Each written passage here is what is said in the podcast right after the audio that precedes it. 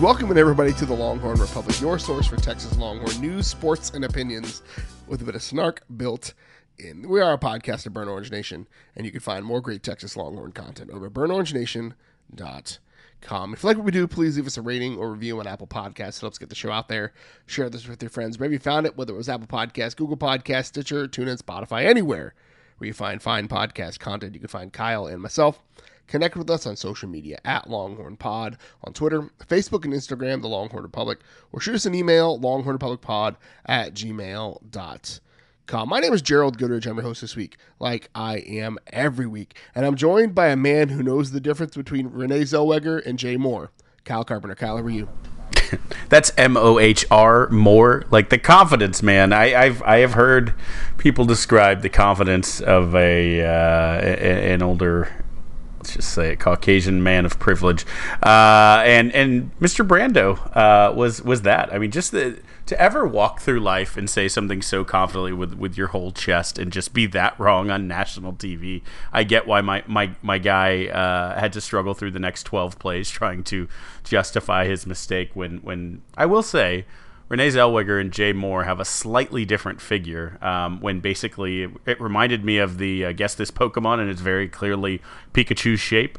Uh, like it's like, come on, buddy, what, what, do you what do you got here? You, going Jay Mohr, the pride of Verona, New Jersey. Anyways, it's it was not the only thing Brando got wrong on that broadcast. Uh, no, not not at all. I, I was trying to decide what was funnier to me, like him being so confidently wrong about it being Jay Mohr the doubling down um, on like Jerry Maguire facts, like about like showing off how much you knew about Jerry Maguire, or going through Jay Mohr's filmography for the next like seven to ten plays, right? Like that was the weirdest thing in the world to me. Like of all of the weird Brando things, like just w- what is even going on? Like why, why? Like he he uh, there was a play when when Anthony Cook made an open field tackle on a tight end. There was not another Longhorn anywhere near the play, and he says overshown with the tackle, and then like clearly someone in his ear was like, "That's not overshown," and he's like, "Well, uh, it looks like Cook was in the tackle overshown there with him." He, like he just couldn't admit, like, "Yeah, I misspoke." Right? Like I said it wrong. He he called you know in he called draw plays inside zones. He misdiagnosed pass routes. He called consistently. Even the player who ended up uh, hurting another player came back from a commercial break to correct himself. Consistently, just just missed, just frustrating. Um, with the like the the host of new talent, right? With your Golics and whether you love them or hate them, RG three, like these guys who are coming in and are great. Like I just some of this old guard needs to be put out to pasture. They're just they're just Brando's been not great, but I will say getting him who he doesn't always say nice things about Texas to admit that uh, weird that he zeroed in only on the holding call, but that there was a holding call on Bryce Young's uh, missed on Bryce Young's scramble that, that led to the final field goal uh, was was a win for, for Texas fans, I guess. I mean, we're still at war with Brando based on Sark being the coach at Texas currently and him saying it wasn't going to happen. But we're not here to talk about uh, bad announcers. We're here to talk about good football. Uh, Texas. Mm took care of West Virginia 38 to 20 and a lot wider margin than the score actually indicates. Um, Texas led by as much as 28 points in that game, 28 to nothing uh, in the first half, and uh, took their took their foot off the brake. Obviously, they only scored 10 points in the second half, uh, and I'm fine with that if it's working. we'll just talk about that in a little bit. Uh, if it, if the if the strategy is working, I'm fine with it. But uh, they probably could have hung 60 if they tried to, like other teams in the conference. Uh, only four drives for Texas in the second half. Very content to uh, run that thing out. And you know the the fourth quarter, I think both teams just wanted to get out of there after what happened to C.J. Donaldson, and we're so glad uh, mm-hmm. that he's okay. He was able to travel with the team, and uh, obviously thoughts and prayers. Can, that is the scariest part about football, and you and I are both going to talk about that uh, later on today. But um, I think at the end, like both teams just wanted to get out of there. Where Texas was like, "We're going to give you everything in front of us, keep the clock moving. We're going to run the ball, try to get out of here." It's so. It, I, I unfortunately had to experience this. It's so weird trying to pick a game back up after somebody gets like carted off and taken off in an ambulance. It's just such a, a terrible feeling, and like nobody wants to be there. So like I'm fine with them. Just like just let's just dribble this thing out. Yeah, and the good news is it seems um, positive reports reports in at least most of the the most scary possibilities have been ruled out. Just a bad concussion, it seems. Which you know, not to minimize a bad concussion, that's that's was definitely a really scary moment. But uh, good news all around that he traveled back with the team. Seems to be seems to be progressing back. Um, towards playing again, which is great. This game was interesting, Gerald, in that second half, right? When you when you say it, like I've seen some people complaining. We actually got some folks in the uh, in the live chat after the the show asking, you know, what we thought about the fourth quarter getting outscored, the fourth quarter defense, second half defense. Um, yes, in the second half they were outscored 13-10, but they only had four drives in the second half. They scored on their first, they punted on their second, which featured a uh, a first and 30 right after some penalties, um, and then a sack, first and 30, and then you give up a sack. Um, so a tough little little uh, spin right there, and then they probably go for it on fourth down if it's you know a different game, if it's closer you don't have what Gerald just talked about, kind of the emotion in the room, and then uh, they kneeled inside the 20 where they very easily could have gotten three, if not seven, on that final drive. So I think, you know, obviously grains of salt. I think, you know, like Gerald always says, the real statistical models will throw a lot of that out anyways as pure garbage time. So Texas, um, you know, won this comfortably. Actually, there was a, a, a net um, stat that our, our friend uh, Statsa wore uh, Parker does that actually, and it was wild, said that uh, both UTSA over Middle Tennessee and Texas over West Virginia were bigger beatdowns than TCU over OU, which uh, I don't know that I've seen many beatdowns bigger than what TCU put on OU, but nonetheless. Um, Texas did it. I don't think there's any doubt about that, and we'll we'll break down and talk a little bit about how they did it. But Gerald, I wanted to ask one thing that I noticed I want to see if you uh, if you picked up on this on the first down yardage differential, yards per first down play run. Texas obviously good, West Virginia not so good. I'll give you that hint. Uh, how how wide do you think this yardage differential was between the horns and the ears? You went overall or per play? I'll take per play. Um, I'd probably say West Virginia is somewhere in like the three and a half range, and Texas was probably seven. Yeah, it's five whole yards per play that Texas was better. It's 3.9 to 8.9. Like it is it is Texas almost getting a first down, uh, averaging, you know, 90% of a first down on their first down plays and West Virginia getting square and you know hope we have a good second down play and, and can put a manageable third down out there right? It's two very wildly different uh, things. I think you know we'll, we'll talk about some of what the offense and defense did but I just thought that stat jumped out at me. Uh, and of course Texas had a couple big plays on first downs after they converted went right to home run plays which I love the taking shots on first down which certainly floated that average a bit but nonetheless I think that's kind of your, your, your story of the game the overall offensive efficiency from Texas, like 7.4 yards per play. Now that's floated a bit by the fact that Texas had like 13 chunk plays or big plays or you know whatever you want to call it. But um, the the offense was moving, the offense was humming. Uh, a couple again. The offense was moving so well that wide receivers were throwing touchdowns, right? Like that's how well the offense was playing.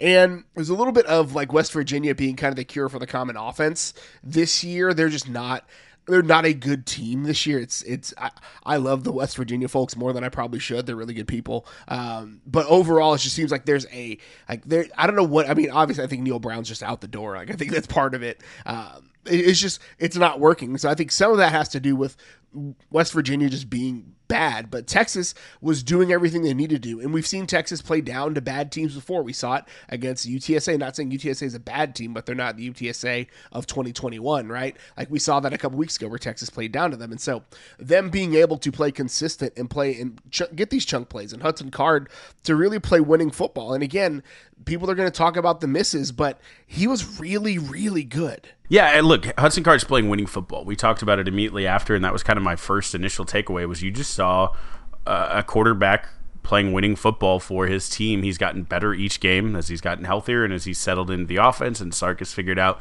kind of how to call to his strengths. You've seen a quarterback getting better and better. You saw a guy on his first touchdown uh, to Worthy on the out route where he stood in the pocket. There was kind of a two blitzers who came, and both the pulling guard and Bijan picked up the same guy. So it was definitely he was going to take a shot, and he stood there and held it for a second so that Worthy could run that really beautiful kind of. Uh, think I've heard it called the, the the, the spoon route or whatever they where they you know into out and uh, it takes a second to develop right? But card stepped you know held Braveheart style hold hold knowing he's going to get hit so that he could throw it um, just before the contact came and get a, a, pretty wide open Worthy who beat his man for the first touchdown. Also climbed the pocket on a deep throw to Worthy later on in the game where you know the pocket collapses and in, in, in week one or two of card last year of card you see him go down or, or take off to scramble with some happy feet but instead he climbs the pocket, eyes downfield, sees Worthy again. If he can, if he has enough room there to to really step it or just the natural arm strength to really you know chunk it. Worthy was five yards behind. This guy could have had a touchdown, but again,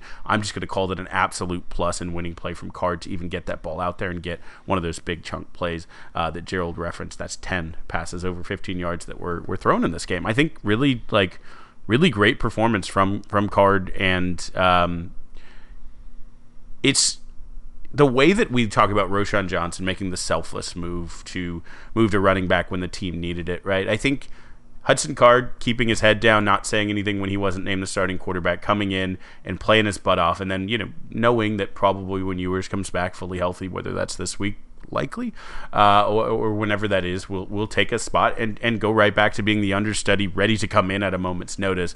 I think it will it will affect the way people look at Hudson Card, right? When Gerald declared a while back, there will be no Hudson Card slander allowed anymore on this, you know, the, these here Longhorn streets, and I think he's earned that, right? I think Hudson Card has played himself gritty, gutty, you know, just uh, win. Like I said, playing winning football has earned the respect absolutely of the Longhorn faithful.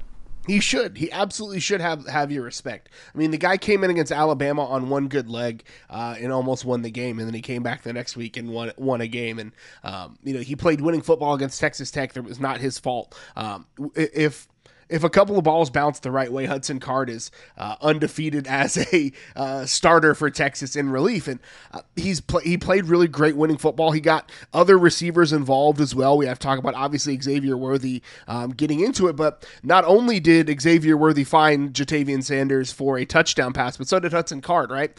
And I think one of the questions that I had going into this game and into conference play is like Worthy Worthy needed to get started, and we feel like this is probably Worthy's get started game. But like, who is going to be the other guy, right? Because Texas can force it to Worthy all day. We saw them try to do that last year, and it didn't work out. And so, the fact that Ja'Tavion Sanders is having already one of the best seasons by a tight end since 2011, and we're five games in, is a portent of good things, right? He had had a couple of games where he took a step back, um, and part of that we talked about it Hudson Card doesn't always look to the tight end like he should. He doesn't go through his progressions and his reads like he oh, like he could. Um, but the fact that he was able to find him for five receptions, 78 yards, and two touchdowns, first tight end to have two touchdowns uh, since 2011. I was like, not only is, is two touchdowns in a game the most since DJ Grant and Blaine Irby both did it in 2011, but he also ties them with three touchdowns as the most touchdowns since, uh, by a Texas tight end since 2011. Next, like record for him or next like high watermark for him is Jermichael Finley at like 500 yards and five touchdowns. It's like he, he's pushing um, rarefied air for Texas tight ends, which is a weird thing to say. But like Texas having another, a second legitimate receiving threat as a tight end, and oh wait, Jahleel Billingsley comes back in two weeks, guys. Like they're they're the offense is going to take an uptick, and we'll talk about this more on Thursday. I don't know if it's going to take a Herculean off, Herculean offensive effort to beat OU, but having these options are going to uh, bode well as Texas continues to go through this conference grind. Yeah, and, and we've talked about it, right? Like Texas fans are, are enamored and rightfully so, romantically linked to the tight end. David Thomas, an all timer, Bo Scaife. Like, you know, we've had guys late, like Beck and Swaim are both in the league, right? Like, not always the guy, the big play tight end, but just lovable guys. We, we, we love a tight end. We want to root for a tight end. Um, and so there's been a lot of hope for Sanders. But you, what you saw Ewers do um, early in the year and what you wanted Card to do in those first few games was use that tight end as a safety blanket, which Vince Young did to an absolute aplomb uh, in, in his career, right? Um, but use that tight end to get just, all right, get the ball out of your hands get a couple yards, get to the next play. Maybe he breaks it and does something. Sanders had some deep catches, but he also had a couple of those. And and again, to go back to Card, there was a couple times when he scrambled a bit and you know made the eye contact or, or directed the receiver, hey, fade this up over that you know back, and I'll, I'll lob it into you. Right? He did that once to Sanders uh, on the sideline. Like th- these are these are good plays and, and good to have that chemistry. And again, I hope Ewers or, or Card, whoever the quarterback is, continues to use that. Uh, I do think Sanders can do everything. Right? He blocked well. Um, he caught the kind of deep seam pass uh, from from Worthy perfectly, but caught uh, four other passes well. You can design stuff for him. He would have even bigger stats. Right? Again, remember Kool Aid McKinstry pinning both of his arms down to him, which apparently is not pass interference in the end zone. Um, and Ewers actually was was I think trying to get a play to Sanders on a on a schemed up uh, kind of double action to him on the play he got hurt on. Um, so they, they want to get the ball to Sanders in the red zone in the field. They want to use him, and I think you know we'll only see uh, him continue to get some numbers. This is the Pro Football Focus National Team of the Week Ja'Tavion Sanders that we're talking about here. I do think Jordan Whittington also um, looked really good in this one, blocked well as we've been saying, but also had three catches for 58 yards. Really liked they schemed up a double tight end kind of blocking screen for him, and he showed some acceleration that honestly, I think if it was anyone, you know. anyone but Worthy doing that, it doesn't look real. I mean, he just made the defense where it looked like they had him. All of a sudden, it's a 20 yard gain down the field because he just ate up space. I've only really seen Xavier Worthy have that kind of uh, explosiveness against defenses to make them look like they're running half speed. So, uh, hoping Whittington gets some more, gets another breakout. But other than those three, there was seven other catches, all by running backs. So Sark said uh, that receivers have, have been practicing as well as they have. Cain did get held uh, in the red zone, which would have been a touchdown catch, right? And, and Bijan ran it in for a touchdown the next play. So tough for him, but and it does seem like Cain gets held more than any of our receivers. Um, but, you know, hoping we can get, whether it's uh, Agiye Hall or we can get Billingsley when he's back or Cain, someone uh, to step up to help just take the load a little bit off these guys. But right now, Sark is working with the weapons, right? Like get the ball to your playmakers, Worthy, Sanders, Whittington, and then of course we'll talk about the running backs are the guys. And so I, I don't mind it whatsoever. You can play very efficient winning football with those guys. Yeah, and I think I mean that's that is what Texas needs to do is just play efficient football, play within yourself, play with the weapons that you have. Um, and Texas has some weapons in the backfield as well. Bijan Robinson uh, kept him on to hit 100, 21 carries for 100 yards in a touchdown. I know it feels like they kept him on to get 100, but it also feels like they put him back out there because Tashard Choice was giving him some coaching on his running and his running style, and so they decided to, to lead, let him uh, live that out in the game. Is, is honestly some of the vibe that I got. Roschon Johnson, a, a, lower, a slower night for him, six carries for 20 yards. Uh, he also had two catches for 21. The interior of this defense and Texas's ability to get three yards when it needs it is still a concern, especially with Baylor and Oklahoma State, and even OU on the on the horizon. Like the fact that and I'm pro football focus you can take it or leave it like part of their grading system is subjective because they don't actually know what the assignments are what the calls are on the line. They're just basing it on what they think best case scenario is. But Texas is the number one like graded rushing team and the number or in the Big 12 they're the number one graded rushing team and the number 10 graded rush blocking team according to pro football focus. And so like there is something to be said about the running backs having to do too much work. And this is really where and, and people may have thought we were crazy when we were saying it, but it felt like the injury to Junior Angilau was going to have a bigger impact on the offense than Isaiah Neyor. And I think we're seeing the the fruits of that bear out right now. And, and so I'm curious to see, like, you know, Texas has some freshmen in there already. I'm wondering where DJ Campbell's development curve is. I mentioned it post game. I'm going to mention it every week until we see him pretty consistently. Um, now, I will say all five star offensive linemen are different. All bodies are different, right? They're the guys who are um, more ready made to come in, or you got a guy like DJ Campbell who has a lot of the measurables and the ceiling, but still needs to work, especially DJ Campbell needs to work. Pass pro is probably where they're working with him the most, just based on uh, what his off- his high school offense ran. But like, I'm curious to see what Texas and what Kyle Flood can do to shore up the inside of the the that offensive line because that's going to kneecap you at some point. And it, it did a little bit against OU. It did a lot against Texas Tech. We saw it. It's part of the reason why Texas has that really ugly loss. It's probably going to look uglier as the year goes. Um, that to me is the big question in the running game, in spite of all of Bijan's success. Yeah, you look at their power rushing number, right? Converting when you need two yards or less, they were one for seven, right? You, there, there were there were third down rushing conversions from Bijan, but they were usually um, more than two yards, right? It felt like sometimes the good good rushes, right? And I will say, just to your point in the beginning, keeping him in for hundred may have been a part of it, but they also pulled him out in the series before that, uh, and, and Coach Choice, you know, didn't have to say anything. Bijan was more upset at himself, but held him out uh, in that series. And when they went back for one more series, I saw Bijan run with a downhill kind of force and he instantly made it look like the line was giving him five yards because he was going so hard through holes.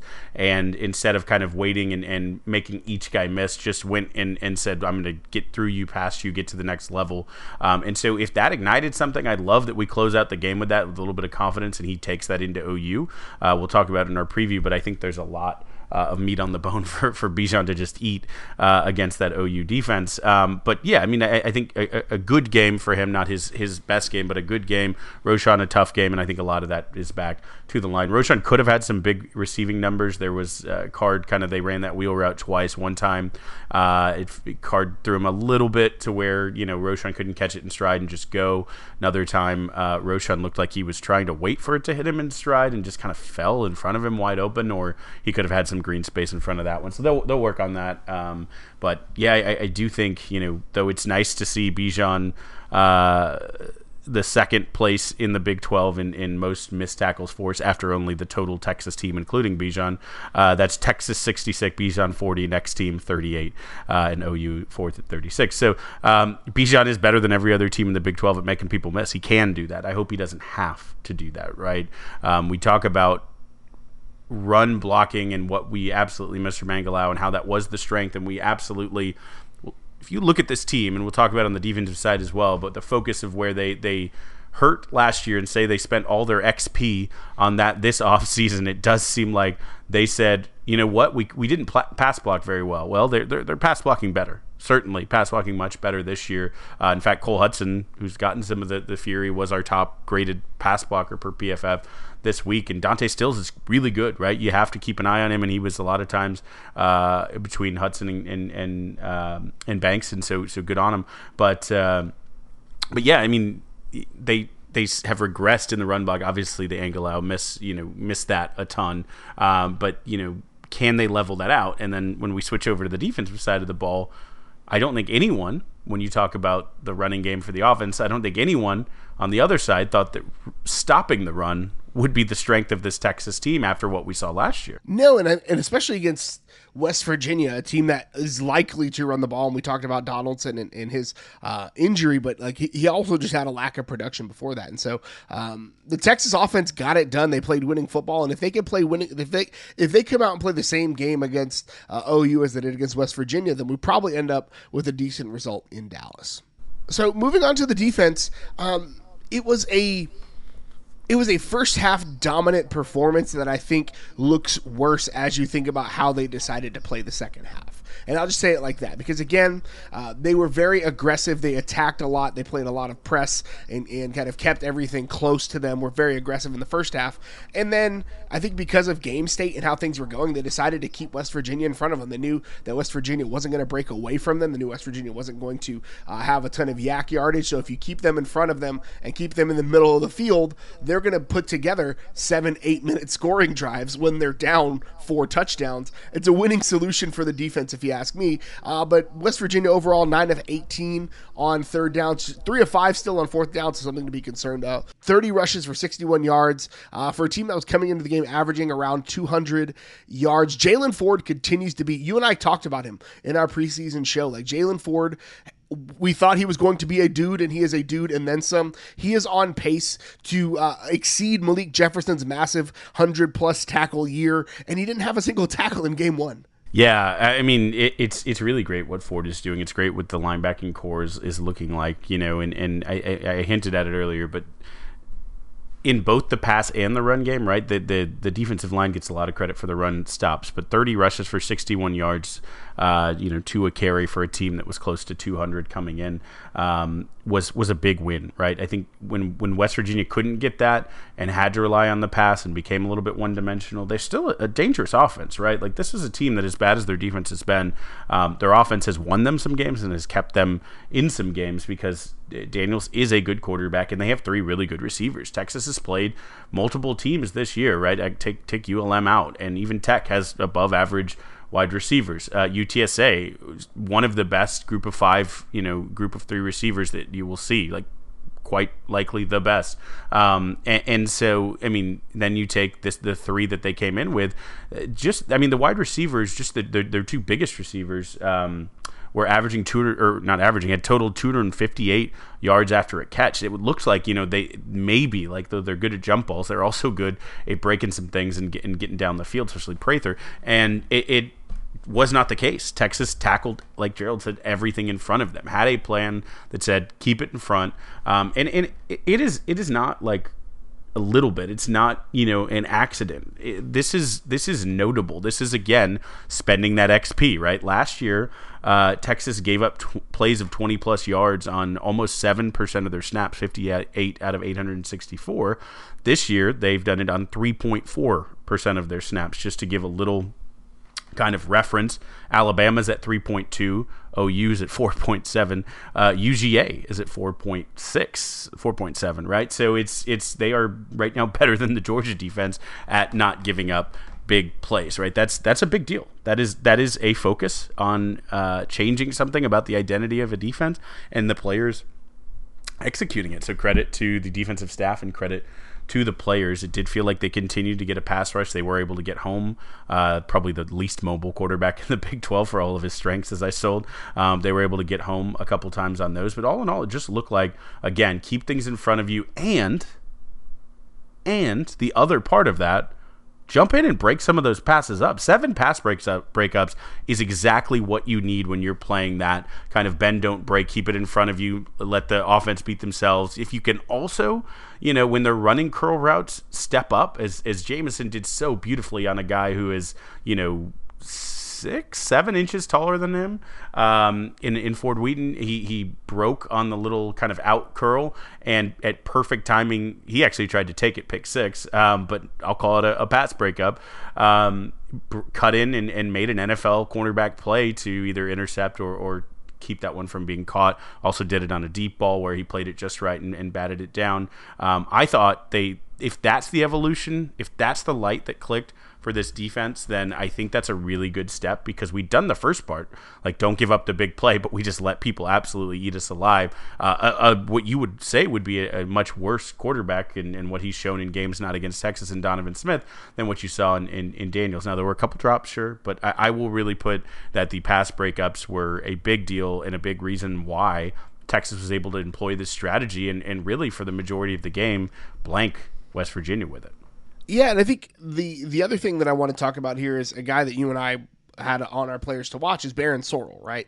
Um, he only had three tackles, but half of them were sacks. Uh, he had one and a half sacks in a hurry. Uh, he has eclipsed last year's lead, Ben Davis, uh, in five games. So doing much, Texas doing much better on that front, especially the the Texas's ratio of uh, pressures to sacks in previous weeks was way out of whack, and so the fact that he got home, but it's not just that um, he's now sitting third in the Big Twelve with sacks and hurries, but the placement of his of those two sacks or the one and a half sacks he shared one with Overshown, there was a big pickup from West Virginia. They were driving, and then they pick up a first down he sacks the quarterback on first down, puts him behind the chains, literally ends the drive. They punt. They they are forced to punt. They go three incompletions and punt for that first one, or two incompletions and a punt. Second one, same deal. They're driving. They're putting together a drive.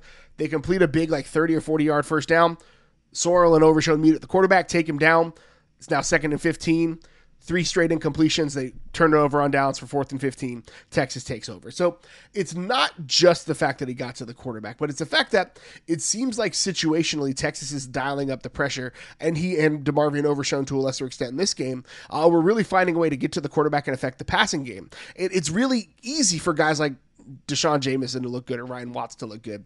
When JT Daniels is having to have happy feet in the pocket, when he's having to step up, when he's having to worry about multiple guys coming at his head, where you know, DeMarvion Overshown is shooting gaps like a young Lawrence Taylor in some of these plays. um, like seeing that from those guys obviously boosts your the back of your the back of your defense, right? Because the quarterback is not having time to read. That's part of the reason why last week Texas Tech looked like world beaters because Texas was unable to do that a week ago. Uh, and he had all the time in the world to read the defense. And I'm going to just let you in on a secret. If wide receivers are running routes for eight seconds, they're going to be open. Regard, they could have the best. It they could have the best Hall of Fame. They could have prime prime time Deion Sanders, and they would get open just because that's how football works. But like when the pass rush is better, the secondary is better. When the secondary is better, the pass rush is better. It's a recursive relationship. And so seeing not just the offensive defense play complementary football, but seeing those two halves of the whole on defense play complementary football really paid dividends for Texas. Yeah, I, that's that's great point. And I have I have three quick things to add. One, the other guy who got a sack and who, who just the way he did it by like just submarining a, a pocket himself like Moro Ojomo. I love what he can do and he you know he just gives something different with the way he's built on our defensive line. He missed that tech game and I, I kind of wonder if he could have given us a little something different uh, in that one. He didn't travel with the team, but glad to see him back and, and contributing. Vernon Broughton played a lot as well, which is which is a good good thing just to see. Um, the other thing is is I do want to shine a little bit on just how good of a season Jamison is, is having, playing himself into into absolutely uh, NFL draft territory, depending you know how the season goes, where how high that is. Um, but in this one, five targets allowed just one catch for eight yards, and again was covering 6'4", 225 Bryce Ford Wheaton. Um, he's the only Big 12 corner with at least 19 targets uh, on the year who's allowed less than 100 receiving yards. He's uh, given up 79 through five games, only six of those after the catch. So even when Jamison is allowing the catch, he is doing something that I think has been a knock on him in previous years, getting in and making the sure tackle, getting the guy down, at least wrapping up and holding up till he can get help defense. So so really great stuff from Jamison. I think Watts has, has had some really plus plays. He's a he's a the opposite. He's a fantastic tackler. Um, Want to just see him break up a couple more um, passes. But I mean, all in all, great play uh, from from our defensive backs there. Um, and the the just kind of it's amazing that moving the fastest defensive back on the field to the field side of the field rather than the boundary side would pay dividends. Yeah, I mean that's it's isn't that something? Um, yeah, I mean it's uh, you, you you wonder why it couldn't have happened sooner, um, but w- whatever. I will take it this year. I will take that. It seems like this defensive staff, like we said earlier, adjusted to what happened, game plan differently. Are you know really truly sticking to to a scheme. And and I think one game against Tech where a, a really wild kind of six for eight on fourth downs and not all these short ones that made it feel like such a different game. Maybe skewed some fans' views of where this team and where this defense was. I will put one final kind of data point and maybe a caveat, right? Like maybe the grain of salt that we need before we just drink the Kool Aid, right? Uh, or, or, salt that Kool Aid a little so it's it's not quite so sweet. Um, this what was at home again. making? no, I'm saying this is if your Kool Aid is sweet, you, you, you're, you're guzzling it too fast. Maybe a little salt will will be a uh, a tonic there. But th- this game was at home. Texas's defense has been absolutely lights out at home. The one time they've struggled, which I referenced, was the Tech game when they went on the road.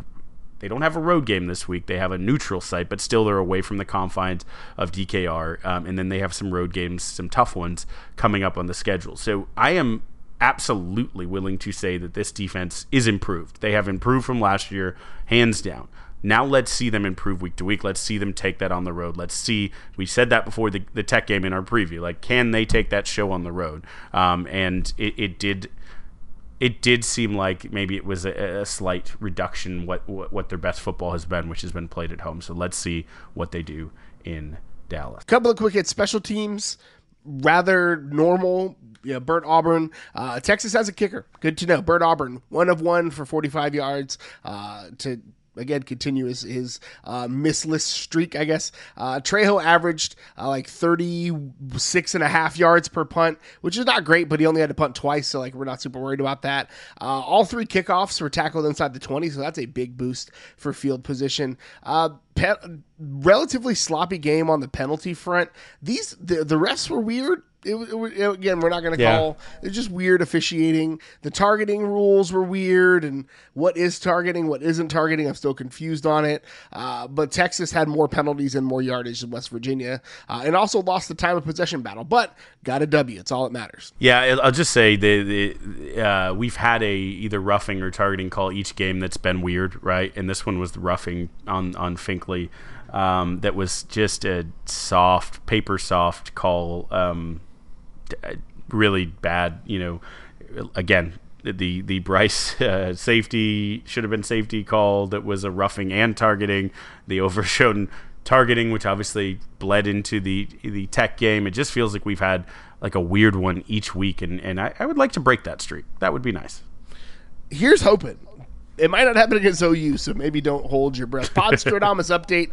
Kyle and I are still tied heading in to Dallas. Kyle, Gerald, do you consider fourth down stops as a turnover? Because I, I seem to remember the broadcasters saying that if you go for it in your own territory on fourth down, that's a that's a turnover. Uh, if not, if not, I'm okay with a push. I'm okay with a push. we'll we'll uh, we'll adjudicate this one at the end of the year and see how it goes. Much much like my uh, sack that should have been. We can call this one. If Right. If it's still So- tied at the end of the year, then we both get our our, our extras or whatever we call it. Uh, well, no, no, no. Right now, as it stands, we are tied five for five with two extra, you Two know, uh, fe- feathers in my cap. Two both, pendings. both, both could affect me positively, but I like this. I like keeping it close. Makes it exciting. Five for five. What did we hit, Gerald? Uh, 160 total yards for running backs, one and two. Texas uh, got way past that with with uh, receiving yards included in there. Uh, Texas did not have a turnover, neither did West Virginia, so nobody won the turnover batter battle. I had two different players with a receiving touchdown. We had uh, two different players with two different receiving touchdowns. So that was nice. And I thought Texas would have a return TD, but that did not happen, even though West Virginia likes to give them up. So we'll be back on Thursday with our full OU preview. We're excited for it. Uh, but Texas has a chance to go two and one in conference and deliver the knockout blow to the Oklahoma Sooners in one. So now is the part of the show where we catch you up with all of the other news going on on campus, and we down the forty, and we, we kick it off with um, some sad news. Uh, a player that uh, T- Kyle and I actually got to I we got to see on campus. Uh, former All American and, and Texas women's coach Tiffany Jackson passed away Monday, right uh, right before we started recording. Um, three-time All-American Freshman Player of the Year, one of the greats in the University of Texas basketball history. She was a likely uh, election to the Hall of Honor at some point, um, but unfortunately, she uh, she passed away on Monday after uh, a seemingly uh, long battle with cancer. Uh, and uh, so our thoughts and prayers go out to her and her family in this in this time. And man, it's just it th- like this one hits really hard for me because she was a favorite of mine. I got to cover her uh, as a player at Texas, and um, it's just it's just man, life is fragile, life is short. Uh, go out there and hug your loved ones. Yeah, it, it is tough news. I mean, it doesn't make uh, the loss any more devastating for her friends and family or anyone when you look at her accolades. Um, it's it's devastating no matter what, but it is it is a tough loss for the field of basketball. I mean, she she was a person she she'd come back and coached at UT. She was the head coach, um, and I mean she she had a, a lot of uh, basketball ahead of her, a, a long career ahead of her, ten years in the NBA, and then got back into coaching. She was just kind of starting there, but I mean her time in the Forty Acres, she's an all time. When we have our, our Rushmore conversation, she's uh, she's in there, a three time All American Freshman Player of the Year, holds school records for free throws made, attempted, uh, all time minutes uh, per game leader, uh, the only player ever to record a thousand points, thousand rebounds, 300 steals, and 150 blocks. Was a really all around player, um, kind of for uh, Coach Conradt's final years, right? The last uh, superstar under Coach Conradt, or one of the last uh, in her time at, at UT. So just a you know a, a really uh, really tough loss for for Longhorn Nation, and like Gerald said. Um, let this be just one more reminder to, to hug, love, text, call, uh, tweet at whatever the people you love and, and tell them you love them. That's can't ever do that too many times. So um, somber news, but uh, uh, a lot of thoughts, prayers, and horns up for uh, Jackson, her family, and all Longhorn Nation tonight. Absolutely, man. Go go hug go hug your loved ones. Tell them you love them uh, because this life is short. Uh, Four-star wide receiver, uh, former commitment Jonah Wilson, surprise decommitted on Saturday, right before Texas kicked off, uh, was a blow to Texas's uh, receiving room. He was an early grab for Brennan Marion, was having a massive, massive senior year. So this one, uh, going to be interesting to see how it works out. He said that he felt like he committed too early and wanted to just take a step back and really evaluate. And obviously, Texas is still in things, but um, man, that one that's weird and frustrating. Like I don't think anybody knew it was coming. There were no crystal ball flips. There was no smoke of it on any of the message boards. Just a really weird one to come out of left field.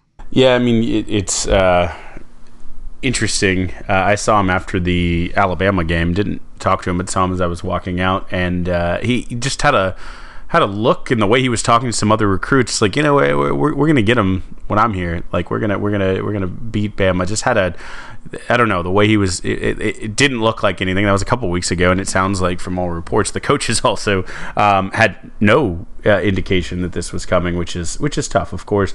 Um, everyone should enjoy their their recruitment and. Uh, it, it, go through the entire process as much as they want to. I don't think he's you know out of the running at Texas. I don't think anyone should should uh, write him off, but uh, we'll wish him success wherever he goes. Hopefully, he gets it figured out and makes his way back to uh, committing to the, the, the 40 acres. But uh, but yeah, I, very very interesting one. We'll, we'll keep an eye on see uh, what else happens. Not just this, but any other recruits in coming days. But uh, maybe a big OU win will, will help uh, will, will help everybody feel better. Another win that helped us feel better is Texas sweeping Texas Tech and Lubbock on the volleyball court. Number one, Texas volleyball. Uh, the West, the the Lubbock folks were hyping it, uh, playing on their basketball court, but it turned out that uh, wasn't going to happen for you.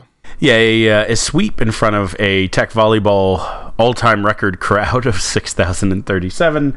Um, it's tough. It's it's I, I, hate for Tech that all of their records are record crowds are when they play Texas. It seems to be what uh, gets their gets their excitement up.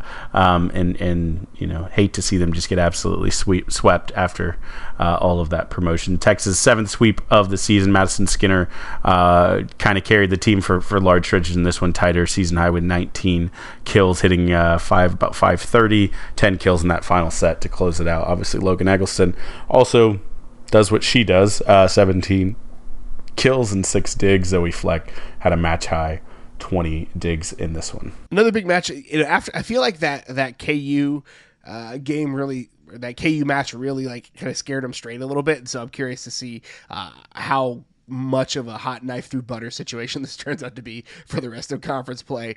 Speaking of, they're hosting TCU at home on Wednesday, so look out for that one. We'll have more updates for you as it comes. Number 22, soccer tops Baylor 1 0, improving to 8 1 in 3 overall, keeping that unbeaten streak going. Just an absolute tear from these ladies. We're excited to see the development from uh, the young legs.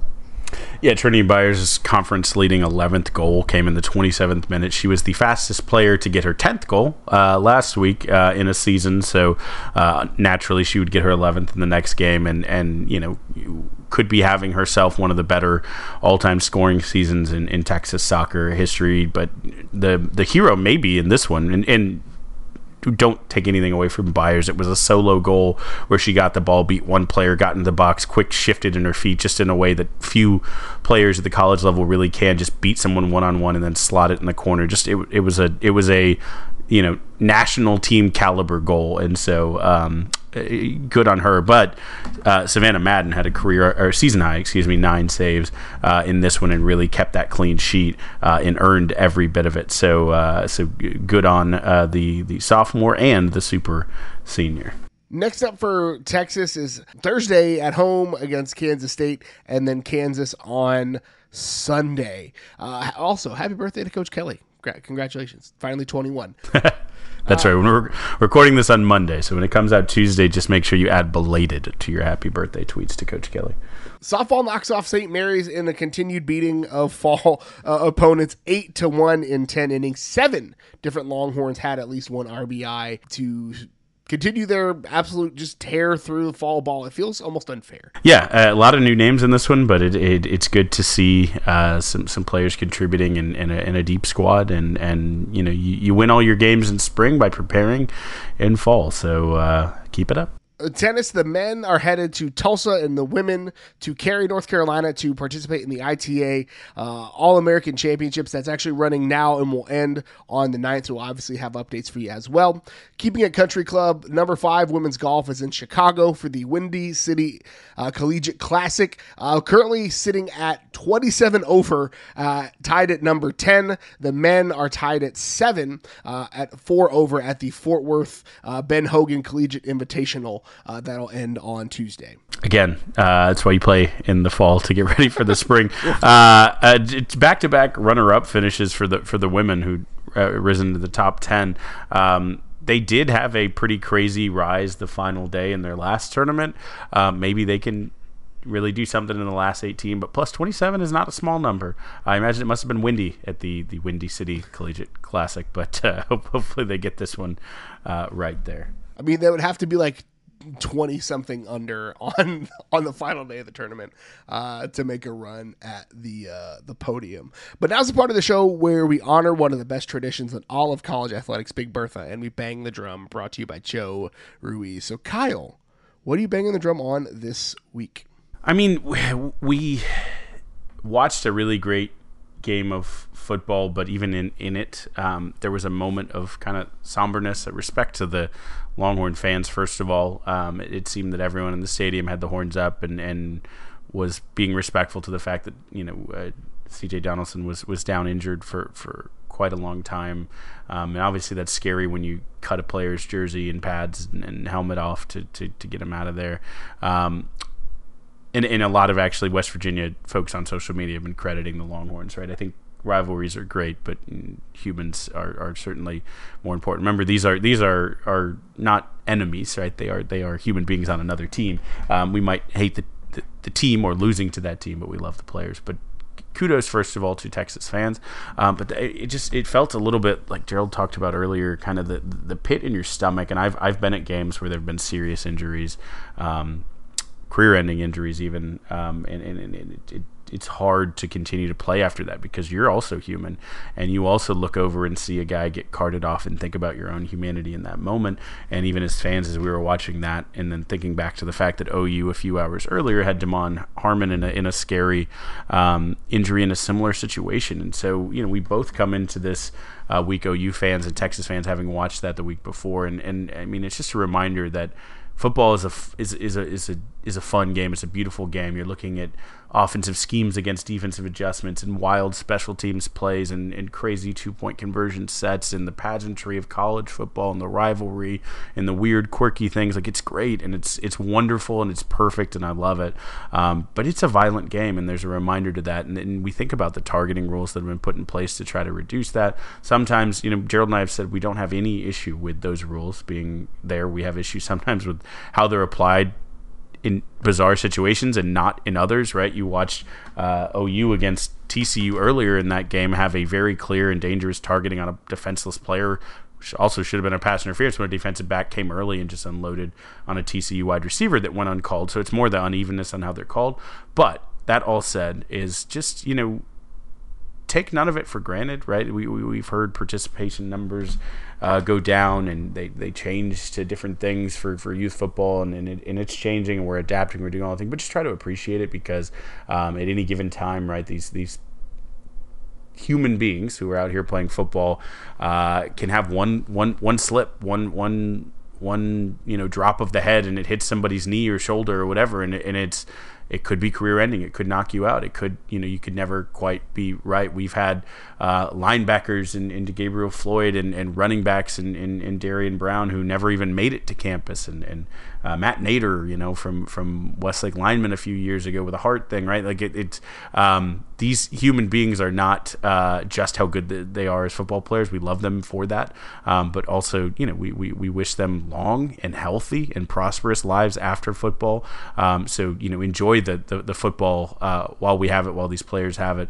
Um, but also, again, um, this is why we say we never uh, ever get upset at a player for making what's the business decision. Do what's right uh, for you and enjoy these players while we we have them, and, and always always root for health on both sides. Yeah, I mean it is a it is a violent game, and and the rules in place are there uh, in, with the intent to make it safer. And to be honest with you, without these kinds of rules, I don't know if the game of football in its in and of itself could survive. Uh, because again, you run out of people to play it, and I think uh, you know, especially like I'm also a Miami Dolphins fan, and so seeing everything that went on with Tua Tagovailoa, um, them rushing him back and him getting knocked out on a routine play and being in the fencing position after just a, like routine hit his head on the on the turf kind of situation, meaning that he was very concussed a week ago, and they did not give him ample time to heal. Um, like there is it's easy to forget that there are humans inside the uniforms. and It is easy to forget that what we are watching is not it, it is and i'm just going to say it it is modern gladiatorial like battles in the coliseum is what it is. It's what we're watching. It, and it's tough. There, there, there's a lot of reckoning that we have to do with ourselves and reconciling we have to do with ourselves uh, for that. And so uh, there's a lot of conversations to have but overall it is a violent game. It's a beautiful game. I love sports and what sports teach you. Um, again, it's just these are people. We have to remember that they are people. Uh, so I'm banging the drum this week on good old fashioned hatred. If you know, if you're listening to this podcast, then you know it is OU hate week. It is OU hate week, and it is um, there is. I'm, I'm a big fan of Parks and Rec, and um, there's an episode where uh, Jason Mantzoukas is this like. Um, like cologne magnate, I think is what he what he does. um, but people are protesting outside of uh, outside of his uh, factory, and he gets a megaphone and just screams, "I am fueled by your hatred." And that's the fun of this week, and that's the fun of college football, and that's the fun of college sports. It's the rivalries. It's these moments where like simply because of like geography where you went to school who you cheer for and it but it's all meant to be in fun right and that's the thing that we have to like remind ourselves is like it can get it can go too far. It has gone too far and it will go too far again.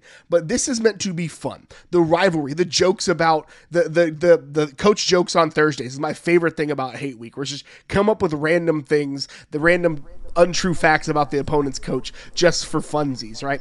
It's all supposed to be fun in games. It is all supposed to be fun in games. It is not that serious. And again, I'm going to be cheering my heart out. I'm going to be hyped. I will live and die by what happens with those 22 teenagers for 60 minutes on Saturday. It will affect my entire week and probably the rest of the year to boot.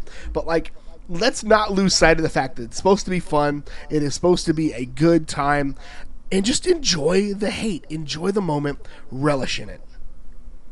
Gerald, you were of course referencing Dennis Feinstein, famous uh, Parks and Rec character. Uh, gosh, there's so many great uh, like bit characters. But yes, like bit characters who who sometimes become heroes in this game. It'll be curious to see who steps up and makes the plays for the Longhorns. But either way, they will become heroes. We will cheer them on. I still remember Chris Ogbonnaya's 98 second run uh, that, that took forever, and, and I believe Gerald has opinions on whether he actually got in the end zone or not. He scored. We know that he scored.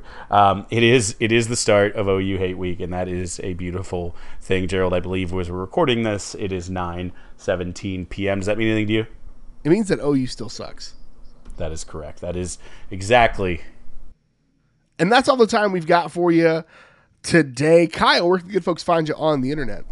Oh, you can follow me on Twitter at Kyle Carbon. You can also follow the Texas Pregamer at Texas. You can follow me on Twitter. I am at GH Goodridge. Follow the show on Twitter at Longhorn Pod. Facebook and Instagram, The Longhorn Republic. Or shoot us an email, longhornrepublicpod at gmail.com. So we'll be back on Thursday with our full OU preview. We're excited to do that. And so until then, hook 'em. Start Xavier Worthy at quarterback, you cowards.